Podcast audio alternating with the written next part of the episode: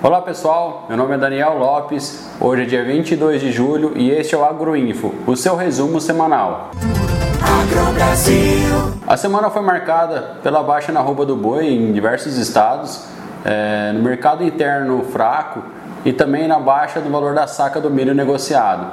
Então vamos conferir como foi. No estado de São Paulo, as captações foram entre 300 reais e 330 e o escala médio para o estado de 14 dias. No MS, a captação foi de 285 a 305 reais, em uma escala média de 11 dias. No MT, as captações foram de 285 a 305 reais, em uma escala média de 8 dias. Em Goiás, a captação foi de 290 reais, em uma escala média de 12 dias. Já em Minas, as captações foram de R$ 300 a 310 reais, em uma escala média de 13 dias. Agora vamos conferir como foi o mercado futuro do boi. O vencimento de juros está sendo negociado a R$ 319,85 registrando um recuo de 0,15% na semana. Já o vencimento de agosto está sendo negociado a R$ 316,75 registrando um recuo de 1,15% na semana. O atacado no estado de São Paulo teve um recuo de 30 centavos e o boi casado está sendo negociado a R$ 18,60. O dólar está sendo negociado a R$ 5,51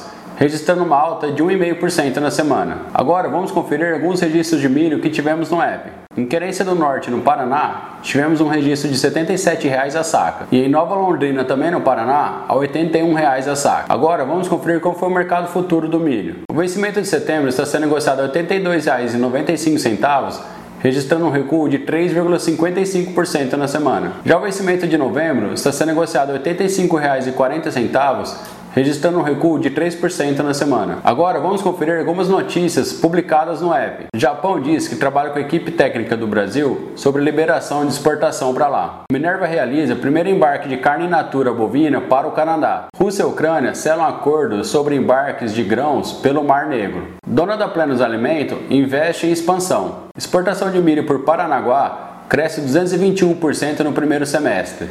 Abate de bovinos cresceu 5% no primeiro semestre no Mato Grosso. Esse é o Agroinfo da semana. Se gostou e quer saber mais, baixe o nosso app. Ele está disponível nas duas plataformas, tanto iOS quanto Android, e também uma versão exclusiva para o computador. E lembre-se, a informação é um direito de todos e juntos somos mais fortes. Negociou, registrou.